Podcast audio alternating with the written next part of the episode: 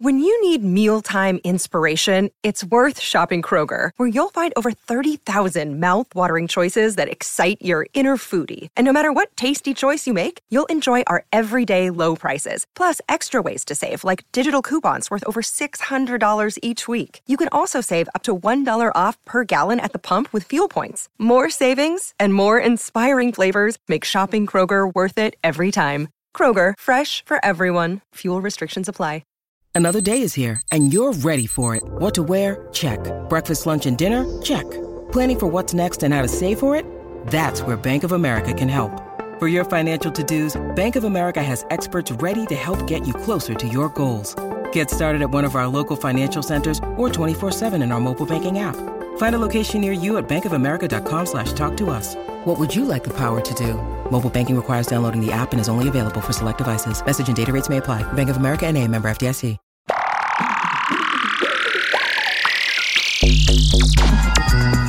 Hello, I'm Anna Machin. Welcome to Why, the podcast that asks the big questions about science, from nanotechnology to life in the furthest reaches of the universe.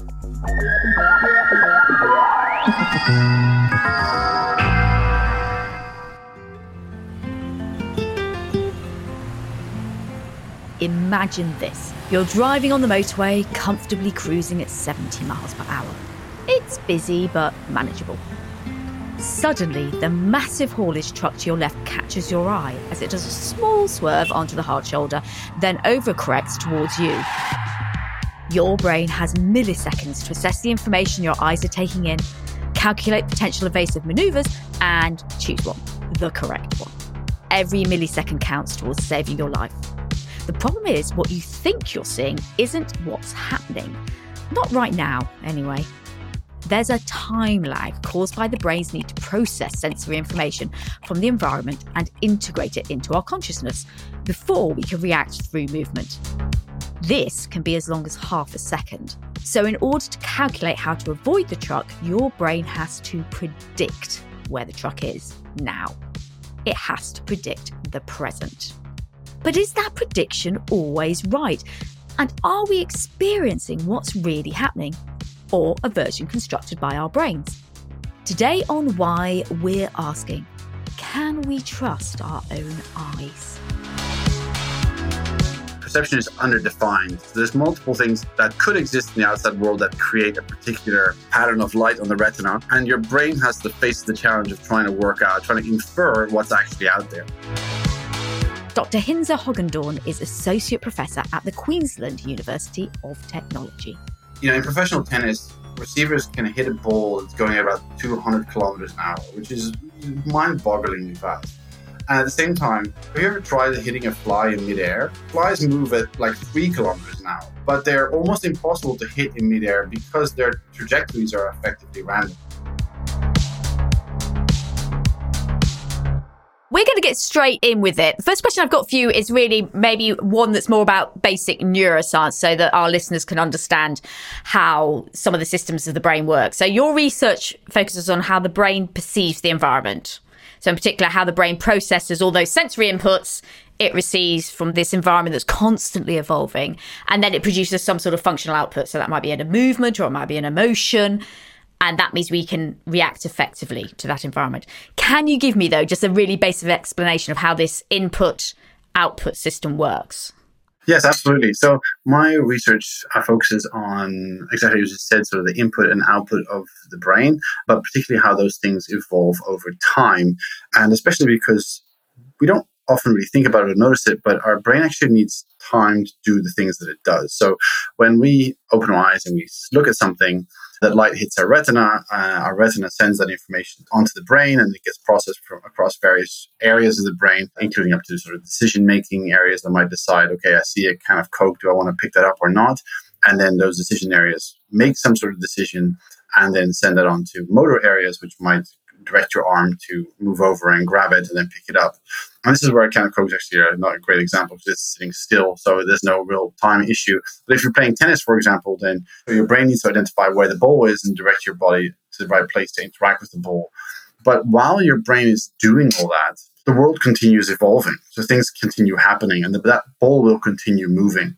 If we look out at the world, it seems like what we are seeing, that the, the experience we have of ourselves in the world is that we are seeing things as they evolve in real time. And the odd part is actually that that's not how it is. Delays that your visual system has, for example, are on the order of, say, conservatively estimated about 100 milliseconds. So say one tenth of a second. But if you think of the speed at which professional tennis players can serve a ball, in those 100 milliseconds, the ball will move three, four, five meters. So where your brain is seeing it, the most recent information it has about where the ball is, is actually a long way away from where the thing is by the time you're doing the seeing. So you're, you're sort of looking at the past the whole time.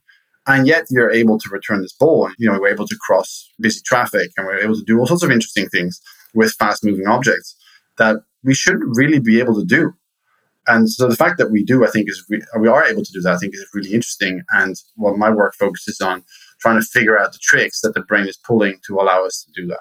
So what I understand from what you've just said is that actually what we think we are seeing is a construct, possibly that our brain has come up with to fill that gap between actually seeing the event and the sensory information actually processing itself. So we are looking at the past rather than the present. Yeah, so that's a great question. And to be honest, I don't know necessarily what the brain is seeing at a given instant.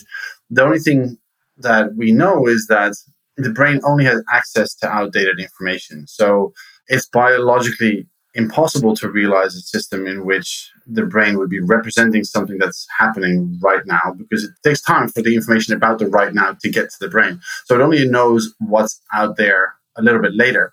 Now, that doesn't mean it can't make educated guesses about what's actually happening in the present. And that's what I think is the, the only real possible solution. I think that's what the brain is doing. I think we have a fair amount of evidence to suggest that it's doing. But it's an interesting question to try and work out what is it actually doing and does it feed us its estimate of the present as if that is the present? Because we don't experience that we're looking out into a world of guesses. We experience that we see the world as if that's the world.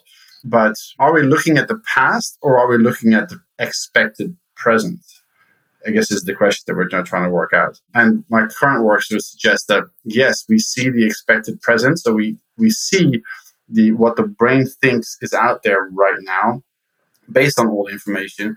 And then when it gets information that either confirms or denies that, it either sort of you know checks that and verifies and validates it, or it corrects it, its expectations. And what I think is most interesting is that when those predictions seem to be wrong or turn out to be wrong, the memory traces we may ever have had of those failed predictions are gone. So we don't have memory traces of things that we expected but didn't happen. We end up remembering what actually happened because if you think about it, if you were to design a brain, why would you have it remember all the predictions that went wrong? It just remembers what actually happened. I understand that a lot of the work, not your work, but the work that's been done before on perception, has always, in a way, looked at like one sensory input to see how the brain deals with that. But what you're saying is that's not a reflection of reality because we don't just get one sensory input. We get all the sensors coming together and then lots of different bits of the brain actually process those bits. So, how do you study this perception problem? Yeah, so it's a great problem. And I definitely don't want to downplay others' work. There's a lot of interesting work that's been done on multisensory perception. And actually, my work has primarily been unimodal, so it's been using the visual system uh, as a model system more than any other system. But the problems of those delays get more interesting when you consider multiple senses because the different sensory modalities have different timing properties. And different sensory information, the speed at which that information is processed also differs. So if you have an event that has sound and light, for example, then the sound of it tends to get processed more quickly than the light. Your brain doesn't need as much time to process sound as it needs to process visual information. So you can imagine that that creates a problem in your brain because the most up to date information it has about what it's been hearing is more recent than the most up to date information it has about what it's seeing. So it can't just take its most recent information and combine them because they don't belong together in time. So it has to sort of keep track of what was happening when and then try and align things in time as it as it becomes available. And that probably gets even more complex if you consider what ha- what's happening in the outside world because our brain may process sound more quickly, but when we are viewing a, an event that's happening far away, light information reaches us much more quickly. So if you have someone hitting a hammer or, or lightning striking or whatever, then and it's a little bit further away, then this, the light reaches us more quickly than the sound. And so your brain has to sort of fudge what the delays are in the outside world and delays in the internal brain, if you will, and try and work out what things belong together. And it turns out that your brain actually has a fair amount of fudge factor. If it tries to make sense of what things probably go together, so things, objects striking each other and visually, and loud clanging noises, it'll be happy to sort of bind those and understand those as belonging together, even if there's up to uh, you know up to 200 milliseconds temporal misalignment between those two things. It'll sort of go, yeah, no, those go together. And you might notice that if you're watching Netflix or you know on a bad connection and you, the sound is, and back in the day when you had to actually download movies and the file sometimes got corrupted and they got misaligned, then you might sometimes notice it. But in general, you'd be you'd be sort of fine Okay. I mean, it sounds like the brain is doing an unbelievably complex thing. So, I mean, I am actually rubbish at catching balls. So I won't say it's an easy thing to do, but something as simple as catching a ball, there is so much going on because you've got neural delay, but you've also got this lack of synchrony between the different sensory inputs and outputs. So it's doing this amazing nightmarish jigsaw of trying to bring everything together so that you at least have some chance of catching that ball. Absolutely. And it's incredibly complex computational problem. And it's additionally sort of complex because you tend to have only one go at it, right? Mean, if you if that ball is coming at you, you have one go to get it right, and you've got you've got the delays that are downstream from the brain. Because if you if the brain sends messages to your arm to move the arm, then it takes a while for the arms to move too, and so it has to compensate for delays that are in the future as well, namely those motor arm movement delays. And often it doesn't have full information, so it doesn't know well the properties of you know the, how the ball will bounce or things like that. And that's why where things like curveballs and spin balls and things like that where they show the fact that a curveball is hard to hit or a, people uh, tennis players put spin on a ball to make it bounce slightly differently than expected kind of reveals that our brain is using all these predictive mechanisms to anticipate where things are going to go. And the fact that those things work as tricks to mislead the receiver kind of re- does reveal that that's what our brain is doing Okay, so the more unpredictable the movement's going to be, whether it's a curveball or whether it's like, I don't know, swatting a fly, because they're a bit anarchic, let's face it, the harder it is to predict. Yeah, the fly example is really interesting because, you know, in professional tennis, receivers can hit a ball that's going about 200 kilometers an hour, which is mind bogglingly fast. And at the same time, if have you ever tried hitting a fly in midair, like flies move at like three kilometers an hour, which is, you know, it's like two orders of magnitude more slowly. But they're almost impossible to hit in midair because their trajectories are effectively random. So if you try to slap them, then not only will they go probably move off in a, in a different direction than when you make the decision to try and smash, slap, catch them in midair, but if our theory about what your brain is showing you as the present is right, then you're actually seeing the fly in a place where it isn't. So you're seeing it where the brain predicts it to be. But if that prediction is based on a, in a trajectory that's wrong or that's constantly changing, then you're seeing the fly in places where it might never be and never have been. And so then it's kind of a, you know, no small wonder that you can't hit it. But it is, nevertheless, I, I find it an interesting comparison that a ball that moves hundred times as fast can be hit by admittedly a very skilled and trained person. But the fly that buzzes around your head in close proximity is really hard to get. So, if we're using, by the sounds of it, past experience to predict what we should be able to see, does that mean we engage the hippocampus in all this? So, it's not just the sensory areas of the brain that are kicking off here, but the hippocampus, where the site of memory, is that actually engaged as well? Yes, that's a great question. And I haven't done any kind of localization work on the stuff that we do. So the hippocampus tends to be seen as the seat of episodic memory. So the episodic memory is the kind of memory that you remember the experience itself. So you remember what happened at your last birthday party or things like that. The kind of memories that we may expect to have be used to store procedural memory. So procedural memory is how you organize behavior, so how you do things, so how you ride a bike and how you you know will hop on one leg and things like that. Motor memory uh, is probably more likely to implicate the cerebellum, so that's the, the small brain, in the back of the brain, which is strongly implicated in all sorts of timing properties and timing behavior and also timing dysfunction for people who have damage to the cerebellum. But I wouldn't feel confident that I have enough evidence to really implicate it in the kind of real time alignment issues that we are facing because I mean, for one thing, if cerebellum is involved in trying to understand where in time perceptual information belongs, then that means that additional delays need to be incurred to send that information to the cerebellum and back again. And I don't think there's any evidence to suggest that it does that. What I do think the cerebellum is strongly implicated in is coordinating all the motor behavior that has to do with it. So compensating for the motor delays, I think it's a defensible position to sort of believe in that the cerebellum is probably involved in that. On the sensory side, I'm not so sure. And I think that may be more of a cerebral cortex kind of calculation that happens there. Although, interestingly, on the sensory side, we find so extrapolation as a mechanism, so throwing things sort of forward in time, processes as early as the retina. So it's even your eyes are already predicting, which is the first time I read that, I found mind blowing. But your eyes are already sort of seeing if there's a moving thing coming across the screen, then they're the cells that will receive the input in their position in the future are already being triggered by their neighbors to say, hey, get ready because stuff's coming. And so they're able to respond more quickly and, and in anticipation of a moving object even before they actually see the moving object. So your retina is already doing part of the job, and some of our recent evidence suggests it's actually doing a large part of the job of predicting for the delays that the rest of your brain is going to build up down the track. That's fascinating. So actually, yeah, because I would imagine the prediction occurring somewhere terribly deep and complex in the brain, but you're actually saying it's the retina is actually really key area of the brain that's predicting.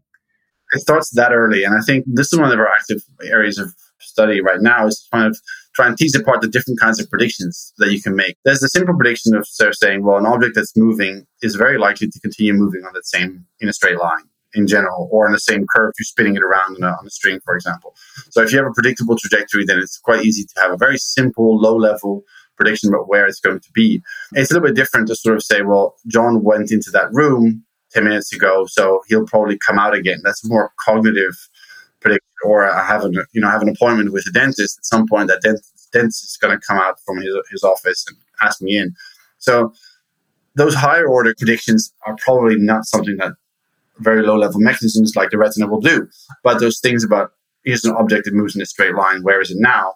That kind of prediction is probably something that earlier mechanisms might be able to do.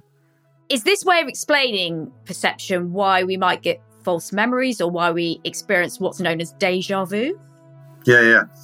So I've never done any research on deja vu, but the false memories work I, I think is is really, really interesting. And what I, have argued before is sort of the counterintuitive idea that perception may not be so different from memory.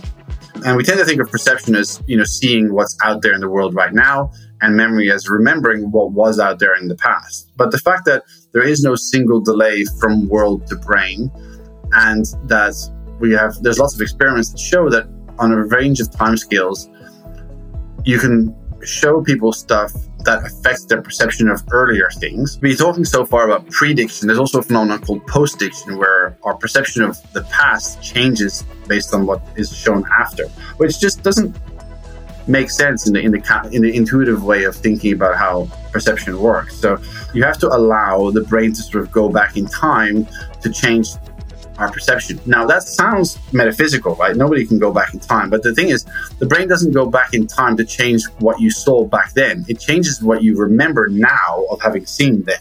It doesn't break physics, it's just overriding memories.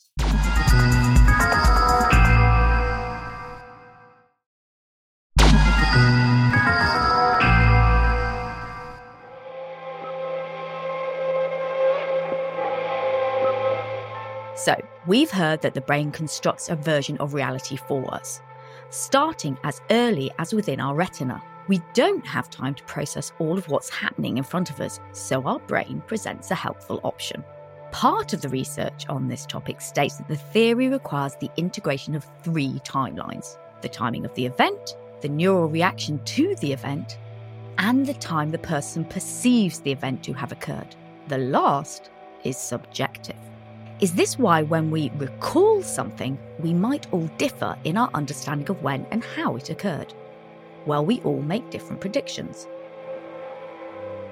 That's right. So it's it's one of those funny situations where our intuition about time and our intuition about perception turn out just simply to not to not work, and so you have to accept things that seem very counterintuitive. That as you said, there are three timelines that we have to reconcile, right? There's the outside world, which in which things evolve and things happen. So a ball might bounce and then roll off the table or, or whatever.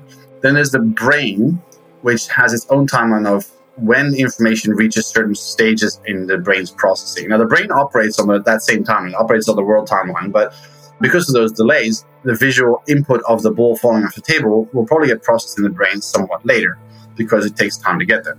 And then the third thing is our is the as you said, the subjective experience. That's the the experience that we have in our memory of when that thing happened.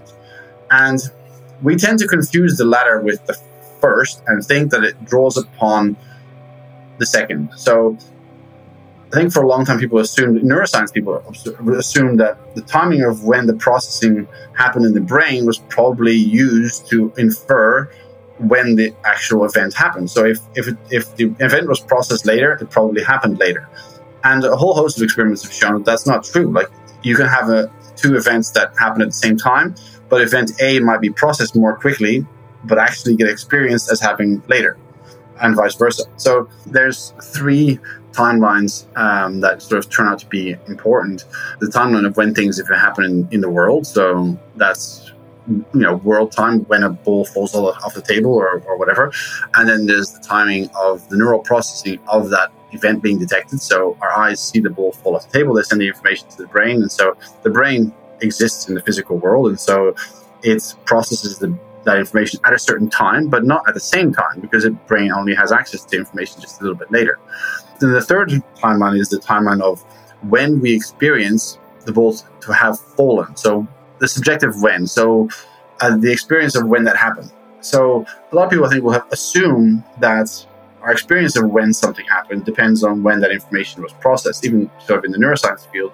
But there's lots of experiments that show that that's not the case. That it's part of the information that the brain has about inferring when something happened, but it's not the only information it has. And there's lots of examples where something might happen later in the world and then be processed either earlier or later than the second event, and also be, be perceived as being earlier or later, totally sort of dissociable from when it was actually detected. So the timing of an event in the world, the timing of the processing of that event, and the experience of the timing of that event, all those three things are, are separable and have been separated in the lab one of the things that's occurring to me is some of us, I'm assuming, are better at these predictions than others. So is there an individual difference in, in our brains? That, because, for example, I am literally awful at catching balls, like compared to even my children. So is it because I'm just not as good? I mean, put to one side the motor coordination, but that I'm just not as good at predicting where it might be?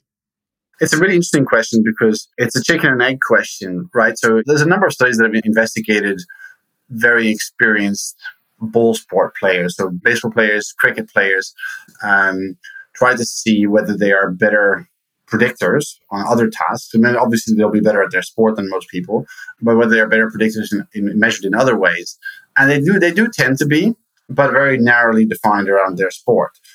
This, the chicken and egg question is whether there's natural variation in the population between people in, in their skill at predicting and that makes people who are good at predicting become more likely to be successful professional sportsmen or women, or whether people who go down the whole professional sports track end up with so much experience that they predict in a slightly different way than other people, and that makes them better across the board. And we have no idea.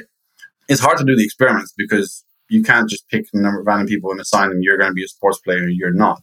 What we do know is that they do make slightly different prediction, I guess, strategies. So one of the things that, that has been done uh, has been throwing cricket balls at professional cricketers and measuring their eye movements to see where they look along the trajectory of the expected incoming ball.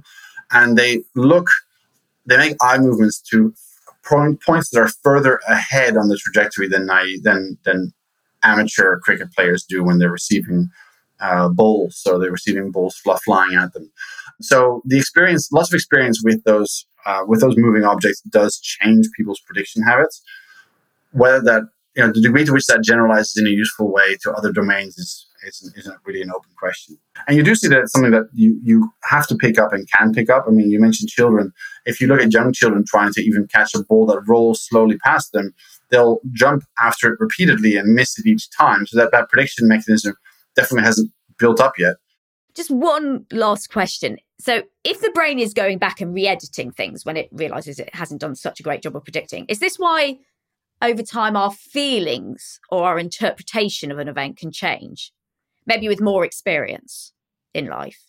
Yeah, so I wouldn't consider myself a, an expert on emotion neuroscience at all, but uh, at, at the perceptual level, then definitely. So, one of the things we don't often think about in terms of perception is that most of the time perception is underdefined. So there's multiple things that could exist in the outside world that create a particular pattern of light on the retina. And your brain has to face the challenge of trying to work out, trying to infer what's actually out there. And so it has to fill in the gaps and sort of use noisy information and make a best guess all the time.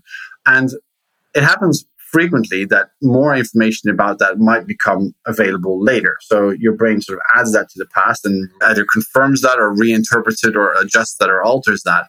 And if that happens on a perceptual level and can happen, you know, even further back, then there's no reason why that couldn't happen with the emotional consequences attached to a, that particular perception. So if you're in a jungle and you sort of see a flash of movement behind you, and then you turn your head, but there's nothing really there, and then you take four more steps, and then you hear something that sounds like a tiger, then your brain probably goes back in time and goes, wait, that flash of movement might have been that tiger. And that makes that flash of movement retroactively more scary. I would totally be sympathetic to the idea that your brain can go back in time, change the, the interpretation of past sensory experiences, and therefore also the emotional loads that are associated with those things.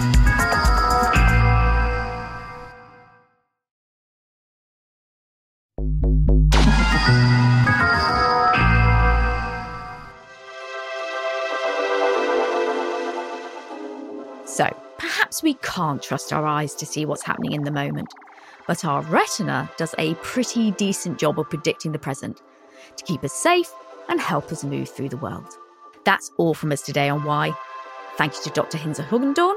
No problem at all. We'll be back with more scientific anomalies, conundrums, and weird facts soon. Don't forget to follow the podcast so you don't miss an edition, and follow us on social media too. Links are in the show notes. I've been Anna Machin asking, why? See you next time. Why was written and presented by Anna Machin. The lead producer was Anne Marie Luff, and the audio producer was me, Jade Bailey. The managing editor is Jacob Jarvis, and the group editor is Andrew Harrison. Artwork is by Jim Parrett, and our theme music is by DJ Food. Why is a Podmasters production.